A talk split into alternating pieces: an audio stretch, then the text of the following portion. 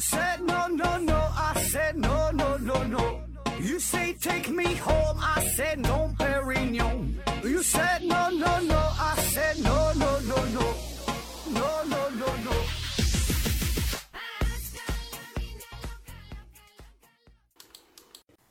拼命探索，不计后果。欢迎您收听《思考盒子》，本节目由喜马拉雅平台独家播出。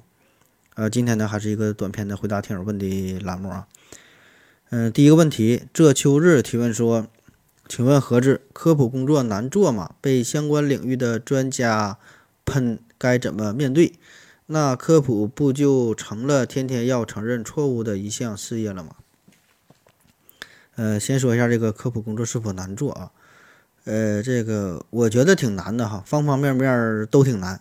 首先就是说，谁来做科普，谁来做科普工作，仅凭网络上少数这么几位有识之士靠着一腔热血，这个我想是很难维系下去的啊。毕竟这东西它很难赚钱，对吧？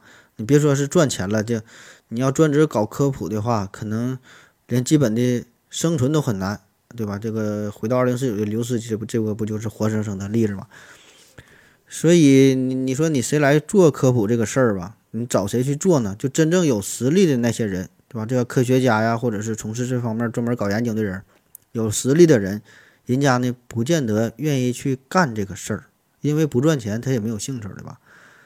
那么有有兴趣想要去做这方面的人，就比如说我，对吧？凭着兴趣爱好，但是呢实力又不够，所以说你找谁去做，对吧？让谁去做科普，这是第一个问题。然后呢，就是整个咱们的这个科普的土壤，在九年义务教育当中，真正与这个科普有关的东西，我感觉并不是很多啊。呃，很多内容都会让位于考试，就是说你这东西是否跟考试相关。那在学校里学到的很多知识都是为了考试、为了学而学，对吧？这里边可能就缺乏一些真正的、真正的科学精神，缺乏一些逻辑思维的一些能力。那再有呢，就是你就有这些科普的内容，谁又愿意去听？谁愿意花时间真正去听去看呢？就这些东西可能看起来挺高端、挺牛逼的，有什么啊相对论呐、什么什么量子力学了，说说出去好像挺牛逼的，但它实际上没有啥用。无论是你日常生活当中，还是说你考试，对吧？这玩意儿能让你高考考高分吗？不能。所以呢，老师、家长、学生也不愿意把精力放在这些内容上。然后作为工作之后啊，咱们长大成年之后了，你参加工作之后，这些东西也不能让你去赚钱，所以没人没有或者说很少有人去在意、愿意听这些东西，它一定是一个非常小众的存在。第二个问题说被专家喷这个事儿啊，被专家喷这个我觉得很正常，毕竟就咱搞科普的，咱这帮人，咱也不是科学家，呃，掌握的知识很可能它是不到位的、不全面的，对吧？这个太正常了，很多东西咱自己根本都不理解。反正我是啊，就是在网上东拼西凑的就凑了一篇文章啊，而且咱说就科学家他也也也会犯错啊，科学家他也不是啥都懂。对吧？犯错这个事儿太正常了，谁都会犯错，所以呢，犯错了被人指出来，承认错误，共同进步，这个应该是一种常态啊。当然说指出错误和喷这个还不太一样，对吧？喷的话可能这个态度就不太端正了，并不是说指出别人的态度，而且而是夹杂一些个人的情感在里边，这个就不太好。所以呢，你指出别人错误这个事儿吧，尽量还是要保持一种平和的心态。呃，我就感觉有很多听友的这个态度可能就并不是特别的端正啊，他总是抱着一种非得找出你毛病的心态，就你看哪哪地方说错了啊，就感觉你们这些科普主播天天坐这块瞎逼逼啊，整的上知天文下知地理，就好像没有不会似的，这把你们给能耐的啊，然后他就听听听，终于跳出了错误，就非常开心。哎，你看原来这主播有不会的，他有说错的时候，你看这么简单的问题哈，我都会，哎，你不会。你还当主播呢？当啥主播呀？然后给你给你一顿抨击啊！说你这水平，你就别出来丢人现眼了，回家喂猪去吧啊。然后他就能从这个知识点本身上升到人身的攻击啊，是说你这个人呐，这这如何如何，这人性怎么怎么样啊？啥也不会，还搁这块儿呢误导别人啊，给给一顿一顿批评啊！就像前一阵儿在网络上，这个李永乐老师不是被一个人指责挖苦嘛，对吧？所以说这个。这种批评就已经超过了专业知识本身，我觉得这个就有点过了，这就是一这就是喷了啊，这就不是指正了。如果指正咱们节目的本身错误，这个咱非常开心、非常高兴的去去去接纳，对吧？共同进步嘛，保证谁都有错的时候，对吧？但是如果你这个态度、语气啊不是特别好，这个咱就是另外一回事儿啊。当然了，对于这种人啊，喷人的人啊，这他也有喷人的权利，对吧？只要法律不管，他在网络上可以肆意妄为，对吧？顶多你道德上谴责，但是咱拿他没有办法。所以呢，你愿意喷那就喷呗，对吧？这这这也是您的权利啊，咱就就不跟你去计较就完事儿了呗，自己干自己的事儿啊，自己做自己喜欢的事儿也也就 OK 了。下一个问题，这秋日提问说，请问盒子，保姆行业是朝阳行业吗？一位保姆的合资合理合理薪资域应该是多少啊？还合理薪资域大就大概挣多钱呗啊？呃，保姆这个行业，首先保姆这行业，我觉得应该算是朝阳行业哈，这个是很有希望的。你想想，就是在二三十年前、三四十年前，这时候咱好像还还没有没听说过保姆这个行业，对吧？那旧社会以前是有什么佣人呐、丫鬟啊、管家呀，对吧？有这些人，但是呢，这个和咱们现在说的保姆这完全不一样啊。咱们现在咱说只有社会分工不同，分工不同，没有高低贵贱之分，对吧？保姆。这这个这个行业啊，这叫家政服务嘛，对吧？嗯，当然，这个保姆行业刚刚出现的时候，一开始呢也难也很难被大伙儿去接受。一方面呢是经济层面的原因，一方面呢是心理方面、心理层面的原因。可是现在呢，慢慢随着社会的发展，随着人们生活水平的提高，对吧？现在有钱人也是越来越多，越来越追求生活品质，花钱买服务很正常。所以呢，这个这个保姆这个行业是被越来越多的人认同、接受，而且甚至说会成为一些家庭当中的刚需。比如说双职工家庭都得上班，然后上有老下有小，没有人照顾，你说咋办？那只能请保姆。还有一些婴幼儿的护理，刚生个孩子还没满月，拿不敢拿、碰不敢碰的，你说你咋办？特别是像咱九零后，连自己都。管管不好，对吧？你别说是照看婴儿了，所以呢，请个月嫂帮忙看一看，需要专业的指导，再跟你学一学，对吧？很正常啊。所以我觉得，随着未来经济的发展，对吧？咱生活水平越来越提高，服务意识的加强，我觉得保姆行业嗯一定是一个朝阳产业啊，很有希望。呃，然后你说这个薪资事儿哈，薪资收入这个很难统一吧？这个。咱国家这么大，这么多的城市，那么不同城市的经济水平会差的很多，对吧？咱就不说保姆行业，咱就说厨师这个行业，每个城市都有厨师，都都都有饭店，对吧？那厨师这个行业，你觉得他的月薪应该是多少合适呢？很难说，对吧？那你在上海的收入和在拉拉萨的收入，他保证不一样啊，对吧？可能会相差几倍，甚至是几十倍。咱说就同样都在上海。你在米其林餐厅和街边的这小饭店收入，它也不一样啊，所以这个没法说给出一个范围。如果真要说给个范围，那就是一千到一百万，对吧？那你咱咱这不抬杠呢吗？嗯，再有再说，就同样都是都叫保姆，那大伙儿从事的工作也不一样，这分很多类啊，有婴幼儿护理呀、老人护理、家居清洁、给你洗衣服做饭的，对吧？而且这里边有初级、中级、高级不同的等级，每个人的知识水平、对吧？专业技能它都不一样。我看一个新闻报道说，在一个一线城市哈，具体哪就不说了，有这个金牌保姆，年薪轻轻松松就达到了十万的级别，年薪十万，你想想，我觉得这个应该比在座的各位都多了吧，对吧？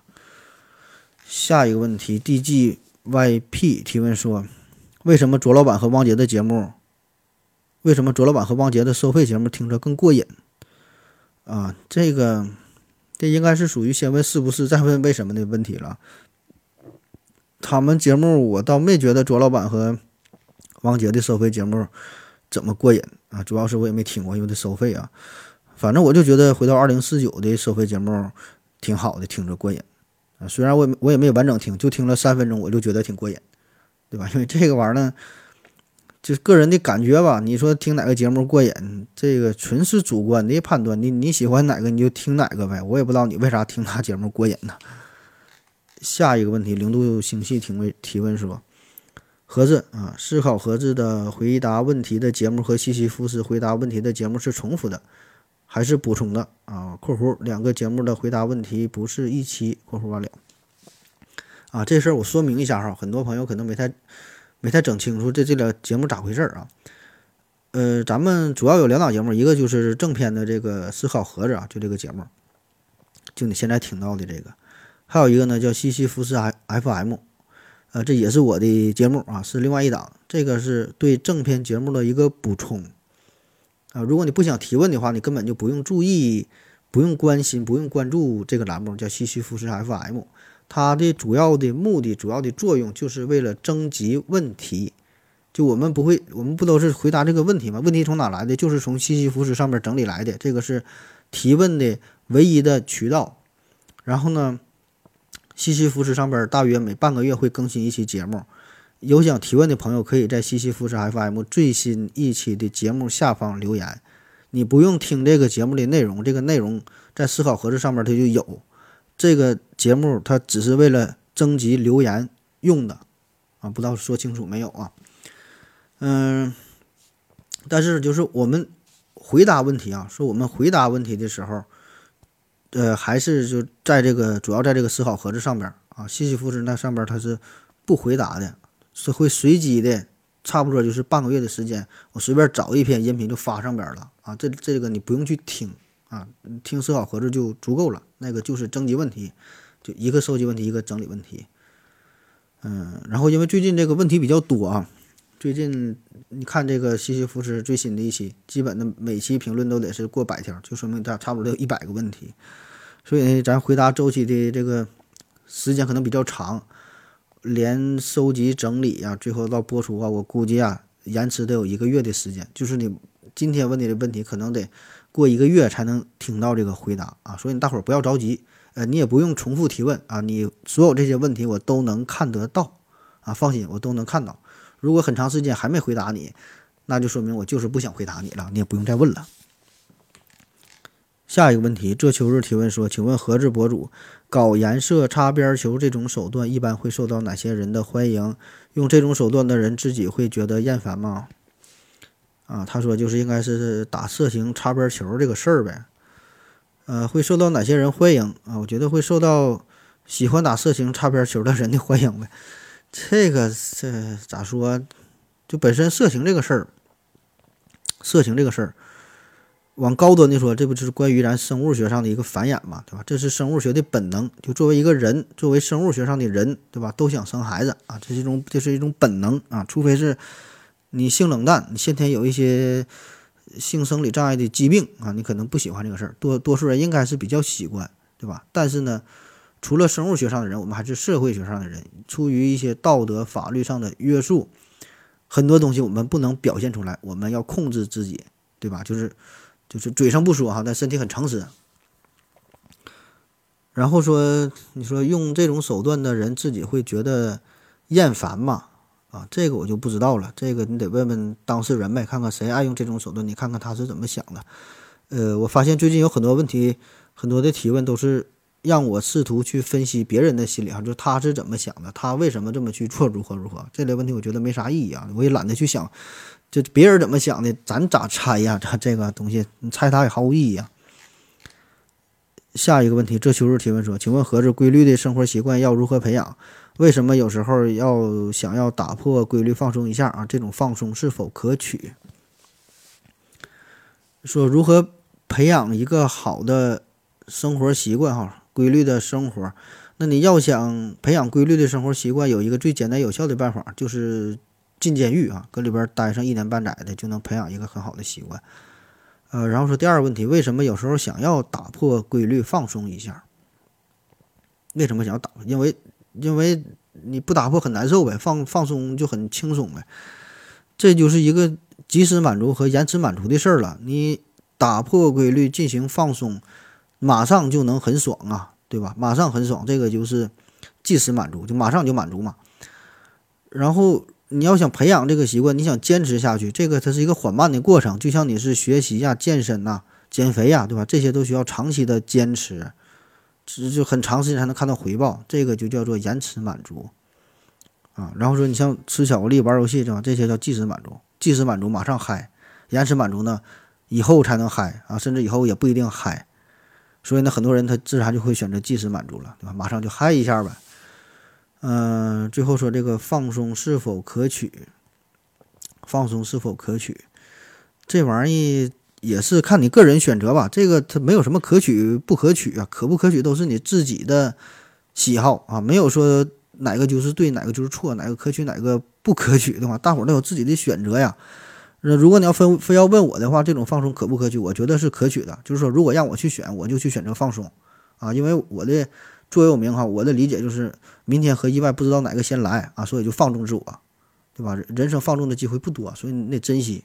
今朝有酒今朝醉，明天没酒咱喝咖啡，啊，这就是，这是我个人的心态哈，我个人的心态，就这是我个人的观点和追求的生活方式，并不是想要推荐给大家，更不希望大家伙儿去学习啊，也不想和大伙儿去争论哪一个生活方式更好啊，这是个人的选择，只是说你问我这个事儿了，我就跟你说一下而已啊。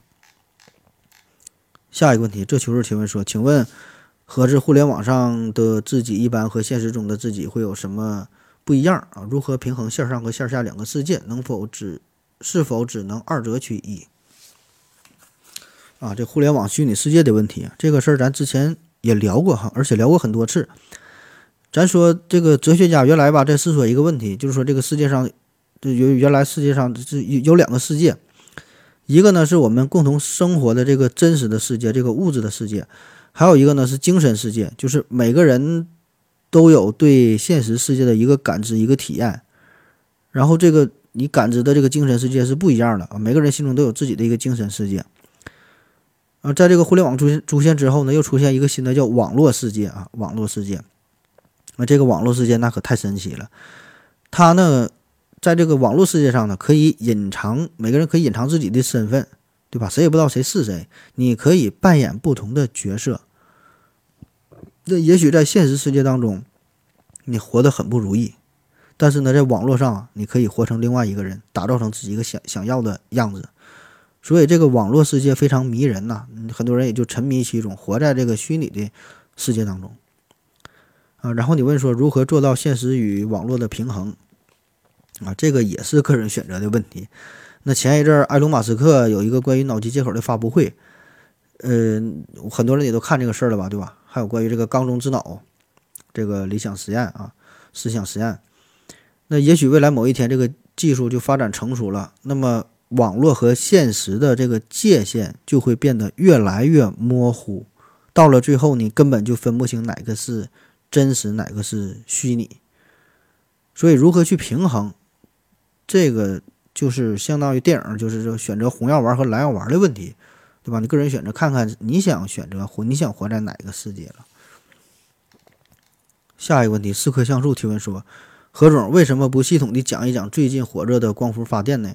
中国光伏很强，光伏发电已经取消补贴，有了良性循环。核聚变没出现之前，光伏也许能给中国或世界一个美好的未来。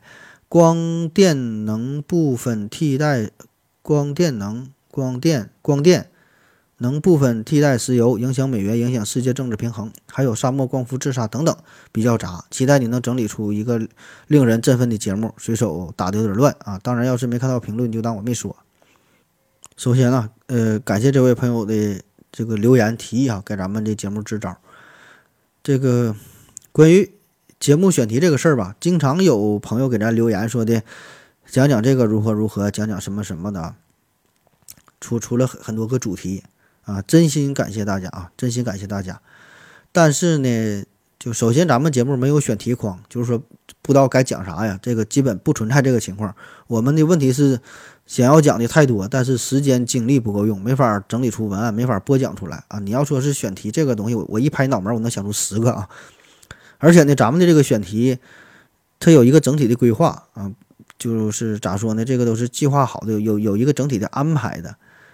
嗯，那么有一些主题，有一些朋友推荐的东西，我个人感觉就是比较小众的、比较冷门的啊，或者说起码作为我个人来说，我是不感兴趣的，我是觉得没有意思的。就是虽然你觉得很有意思、很有很好玩，对吧？你一定是很关心，可能是你比如说你看了某本书，你是从事某个行业，你觉得这个东西很好，你觉得大伙儿应该都喜欢，但是实际上它不一定啊。所以呢，这个东西。我反正我我我选题，起码我我是尽量照顾到、考虑到绝大多数人的感受啊。最起码一点就是我自己得喜欢，我得关心，否则我自己要不喜欢，你让我讲，我讲的他也没有意思，对吧？嗯，当然了，如果您就是说想听某一个主题，比如说我就是就爱听这个，哎，合着你必须给我讲啊，OK 也可以啊，很简单，那钱到位的没啥不行的，只要钱到位，我跟咱们公司文案组说一声，咱就量身打打造一下的吧，做一期节目也不是不可以的，这个也有啥的，这这都是钱能解决的问题。下一个问题，这秋日提问说，请问合着平时看小说吗？有喜欢的中国作家吗？为什么喜欢？对中国当下文坛有什么看法？啊，这文学的话题啊，这个文学这个事儿，看小说我是几乎是不看小说的。上学那阵儿曾经看过一小阵儿、一小段的时间看，后来就不看了。不管是中国、外国都不看了，因为这太长了，太长了不爱不爱看。嗯，太长不看嘛啊。那么说，中国作家有什么特别喜欢的？没啥特别喜欢。别说喜欢了，你让我说几个名儿我都费劲啊，真是不太了解。呃，然后说对中国文坛有什么看法？这个看法更谈不上什么看法了，根本也是一直也没关注这个领域，根本也不了解这方面的事儿啊，这就没法说了。这个下一个问题，这求助提问说，请问盒子，古代帝王的偶像除了尧舜禹之外，有秦始皇吗？古代帝王们都是都是怎样评价秦始皇的？啊，这个问题。呃，古代帝王怎么评价秦始皇？你你你可以看看《二十四史》吧，《二二十四史》啊，看看上面的这个。看完之后，你就能有一个大致的了解了。下一个问题，昼伏夜出的小卤蛋提问说：“何总好，我有个关于学习方面的问题想请教一下。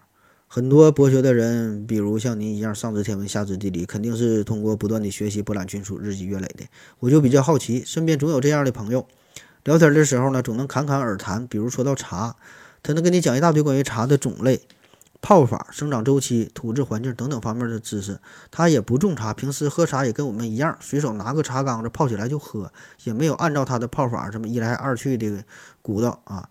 难道他讲的这些茶方面的知识，就是以往看书、看视频学习的时候刻意记背的一些内容吗？是不是看书学习的时候真的？需要像以前上学一样刻意记忆、背诵内容才能学得深刻。那你说的这种情况，我估计这很多人也都会碰到过，对吧？就是你结交的朋友当中，就感觉这个人很厉害哈，好像说什么都知道。呃，这个事儿我觉得涉及两方面的内容吧，一个呢是记忆力，一个是表达能力。首先是记忆力这个事儿，那记忆力。就有些人确实有天赋，记忆力比别人强，而且强的很多。特别是他自己感兴趣的内容，那更是过目不忘的。呃，那也有一些人呢，他记忆力并不是很好，他呢，但他愿意去记哈，就是为了记忆而记忆。比如说，他会刻意记住一些看似很无聊的知识啊，就像这个这个毕加索，毕加索全名叫巴勃罗。迭戈·何塞·圣弗朗西斯科·迪保拉·胡安·纳波穆西诺·玛利亚·迪洛斯·雷梅迪奥斯·西普里亚诺·迪拉·圣蒂西马·特里尼达·路易斯·毕加索啊，这是他的全名啊。很多人就就就愿意记这玩意儿呢，把这都能给记住。你说这玩意儿有啥用呢？它也没啥用啊。但是说关键时候呢，可以让你装逼啊。然后有一些人就喜欢记住这些零零总总、奇奇怪怪的知识。第二方面呢是表达能力，表达能力，那有一些人他有很强大的表达能力，就比如说满分是十分的话，他知道的内容是三分，但是呢他能跟你说出八点五分的感觉，就给人感觉这个人就就很能说，很懂啊。那另外有一些人呢肚子里有货，但是表达不出来，他肚子里呢能有九分，但是表达出来了只有四点五分，所以呢给你的感觉就是反而没有前者能说的那个人更厉害。那么作为主播啊，这就不太一样了。这主播他就是他有文案嘛，他有文案组嘛，整整理出来的东西，他他就上去一顿讲。那他讲的东西自己根本他也可能记不住啊，今天说完明天就忘了。只不过在他播讲的时候，给人给你一种感觉就是很懂的样子。这个他是也是另外一种技能，就是播讲播讲的一些技巧技能啊。这个很多主播也都有啊。下一个问题。光剑光剑切鱼片儿，光剑切鱼片提问说：何子老师，当口腔科医生难吗？这这咋说呀？这玩意儿难不难呢？任何一个工作都难，对吧？也都不难啊，就废话，对吧？这玩意儿难不难？看就看跟谁比呗。你你你，我觉得起码能比当美国总统啊，应该能简单点儿。下一个问题。光剑切一片提问说：“何子你好，在二零四九的节目当中，经常提到的黄博士，总是让人不由自主地联想到了你，还是说您就是黄博士？（括弧偷笑）啊，这个应该可能是个新听友吧，对咱节目不太了解啊。这个你想象力挺丰富啊，但我真不是黄博士。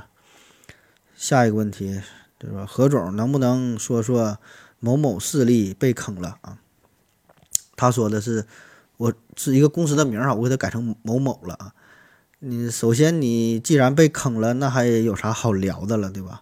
而且呢，他这作为一家公司，他也没给我赞助，我这为啥要聊他呀，对吧？我说他名儿，我都觉得是给他打广告了啊。就之前有一个朋友留言说想听听这个宝马公司的成长的历史啊，这这个一一些一些历史的故事啊，关于宝马的，我都没搭茬，对吧？你现在咱影响影响力这么大了，我能随便你要聊啥就聊啥吗？下一个问题，他说：“盒子，现在的老鼠那么出名，什么老鼠药、捕鼠器、电鼠器啊，他们统统都不会靠近。家里老鼠很多，有没有什么办法抓到或者是驱赶走？还有呢，想问一下，老鼠是否有记忆？老鼠是否也会传授经验？这个如何除鼠这个事儿啊，这是一个世界性的难题了。老鼠确实很强大，繁殖能力很快，生存能力很强啊，还很出名。”可以说有人的地方它就有老鼠，没有人的地方呢也有老鼠。那说有什么好的除鼠的办法？这也没有啥好的，无非就是那么几样呗。我要是真有一个秘方能够除鼠的话，我也不用在这块当主播了，对吧？我直接去除鼠去，那就够用了。然后说老鼠是否有记忆？这当然有记忆了，而且记忆能力还很强。老鼠是否会传授经验？当然也会了。下一个问题，法号绝空提问说：何总怎么证明？巴菲特的成功不是幸存者偏差，或者怎么证明巴菲特的成功是幸存者偏差？呃，这个幸存者偏差啊，首先这个幸存者偏差效应嘛，这个是属于人文科学的范畴哈，这个不是自然科学的内容，所以呢，这人文科学这个事儿吧，就是主观性很强，很难去证明或者去证伪啊。这个幸存者偏差效应呢，只是说。它能够帮助我们解释一些社会学的现象，但是呢，它并不一定是完全的精准。这就有点像这个奥卡姆剃刀原理哈，咱经常说奥卡姆剃刀原理，很多人呢试图用这个奥卡姆剃刀原理去证明没有外星人，或者是否定缸中之脑这些设想啊。其实呢，这个说法也不对啊，这个可以说是没有什么说服力吧。这个奥卡姆剃刀原理，它名儿当中带这个“原理”俩字儿，但是它。不是数学上啊，不是物理学上真正的原理，它也是就是对于某一现象的一个一一个解释，主要呢是就是人文科学这方面的啊，嗯，不能把它放成就当成一个放之四海皆准的真理，就像是数学公式、物理公式那样，它是两码事儿啊。然后说这个幸存者偏差效应，这个呢也是如此，就它可以帮助我们解释很多很多现象，给我们提供。一些看待问题的一些不同的思路，对吧？但是呢，你要想真正的严格去证明某一件事儿啊，就像说这个巴菲特的成功是否属于幸存者偏差，这个很难哈，很难去证明。那科学你得能够重复，那巴菲特这个人生能重复吗？不能去重复，对吧？就是成功这个事儿啊，就每个人的成长啊，这里边会有很多很多的影响的因素。对吧？就比如说你这个巴菲特，就包括说马云哈，很多这些成功人士，他既有自我的奋斗，既要靠自我奋斗啊，也要考虑历史进程，同时呢，可能还需要很多运气的成分。所以你这玩意儿没法比较哈，除非呢，我们可以站在一个更高的视角，可以可以可以可以看看这个不同的平行宇宙当中，每个宇宙都是啥样的。可能我们这个世界是巴菲特成功了，其他世界是久菲特、斯菲特啊等等等等吧。那么在这个金融市场当中，大浪淘沙之后。一定会留下一个或者是几个最终的大富豪，这个是必然。但是至于是谁，这个是偶然，这个不好说啊。所以说这种情况，您是否把它定义为幸存者偏差，这个就看你个人的理解了。最后一个问题啊，魔音地带提问说：“请问盒子，明明是北方人比较喜欢搓澡，最出名的师傅，呃，却是在却是扬州搓澡啊？就今天的这个题目啊，这个南北方洗浴文化的差异性分析。说这个搓澡这个事儿啊，搓澡呢，这是一门专业的手艺啊，历来呢就有这个南派北派啊，在这个江湖上呢也是存在着一些纷争啊。当然，一提到这个事儿吧，多少呢会触及到。”地域性的话题，那么您各位也知道哈，我对这个地域性的问题是非常敏感的，就是说很少主动去谈这些事儿啊。那既然今天你问了哈，我就简单的说一说我的理理解啊，这是非常错误、幼稚、不不太不太不太成熟啊，这这这个小看法啊。那先说说扬州啊，扬州这是生产搓澡师傅，那这个是有历史渊源的了。那在古代，每逢重大事件，那些节日啊，人们都要这个洗澡换衣服，以示尊重，对吧？叫沐浴更衣嘛。有什么大事儿？那说早在三千多年前，在这个商代甲骨文当中呢，就有关于沐浴的记载。而这个扬州最早的盆浴啊，可以追溯到这个战国时代。那中国沐浴史上迄今发现最早的在家庭专用的洗澡间的这种模式，就是出自于扬州翰林。那早在两千两百年前。扬州沐浴史啊，就翻开了第一页啊，所以这个人家是有这个历史渊源的，很早很早。那么此后呢，这个苏东坡，苏东坡在这个扬州做太守的时候，也是经常去这个澡堂子啊。还有一首有名的《如梦令》啊，叫“水垢何曾相受，细看两句无有。寄语插背人，近日劳君挥走，轻手轻手，居士本来无垢。”那么扬州文化哈。它这个洗浴啊，为什么慢慢能成为一个文化，一直到现在也是非常火啊？叫早上皮包水，晚上水包皮啊，就早上喝茶，晚上泡澡嘛。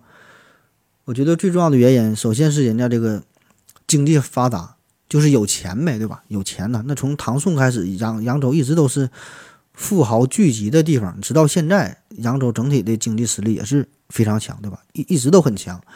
特别是在这个京杭大运河的加持之下，哈，各种大盐商啊、大粮商啊，可以说是都云集在扬州。那么有钱了就要享受生活，沐浴泡澡自然是一个极舒服的、极舒服的事儿，对吧？那么由此呢，就催生了这个扬州的沐浴文化啊。扬州非常著名，有这个三把刀嘛，对吧？厨刀、啊修脚刀、理发刀。你看这些东西，它都是要建立在经济。高度发达的基础之上，才有闲钱，才有闲心，才有闲闲工夫去享受这些事儿啊！所以说，人这有钱啊，这个杭这个扬州的沐浴文化有着深厚的文化底蕴，有着历史内涵的。然后说咱东北吧，说说咱北派的啊，那东北的洗浴文化，这个就我觉得是跟人家没法比啊！我这个就是时间上，时间上是没法比的，就咱也就是最近这几年儿。十几年才慢慢的火起来，反正我个人来说是没太听说过东北有什么深厚的洗浴文化哈，这个可能是我孤陋寡闻，没没太听说，对吧？咱咱咱洗澡，像我小时候基本就是什么大众澡堂子，就就就这种啊。那为啥说为啥说最近这几年东北的洗浴开始变得越来越有名？你看现在很多电影当中、小品呐、脱口秀啊，东北洗浴哈，这都成为了一个梗啊。一说东北洗浴，这个。成为了一个一个笑点，感觉。我觉得主要的一个原因就是因为东北太冷了啊，太冷了。大冬天的，它实在没有什么可去的地方，没有什么好玩的啊。你要说滑雪呀、滑冰啊这些东西，倒是确实也行哈，但是这个多少呢，还有一点门槛儿。而且搁外边玩确实也挺冷。你再有一些大爷大妈腿脚不太好，他也玩不了这些东西。过去呢，这打打麻将啊、推推牌九啊，可是这些玩意儿呢，玩久了也腻，对吧？对身体也不好。所以呢，随着人们生活水平的提高，有了最高的、更高的追求，对吧？也是手里有点闲钱儿，哎，就在寻找新的娱乐项目。所以呢，特别是冬天的时候，这个沐浴也就成了新的东北的一个文化象征。不管是家人聚会呀，朋友一起玩耍、一起玩耍呀，公司年会呀，对吧？大冬天的，你说能干啥？东西出去泡泡温泉，对吧？是一个不错的选择啊。当然，咱东北说这个洗浴这个事儿，这里边不不是单纯的真就去洗去搓，这只是其中的一点。这个项目非常非常多啊，里边吃喝玩乐，里边什么自助餐呐、打麻将啊，各种服务啊，对吧？很多一玩能玩一天。所以你看，现在东北满大街的什么海洋之星啊、青蛙水台呀、大江户啊、玉林池啊、清水湾啊等等啊，啊里边的各种服务项目，什么汗蒸啊、桑拿、洗浴啊、SPA 啊、精油啊等等，应有尽有，对吧？而且价位从二十九到二百九十九到两千九百九十九，各种价位也都有啊，总有一款可以适合你啊。好了啊，今天节目就这样，感谢您各位的收听，谢谢大家，再见。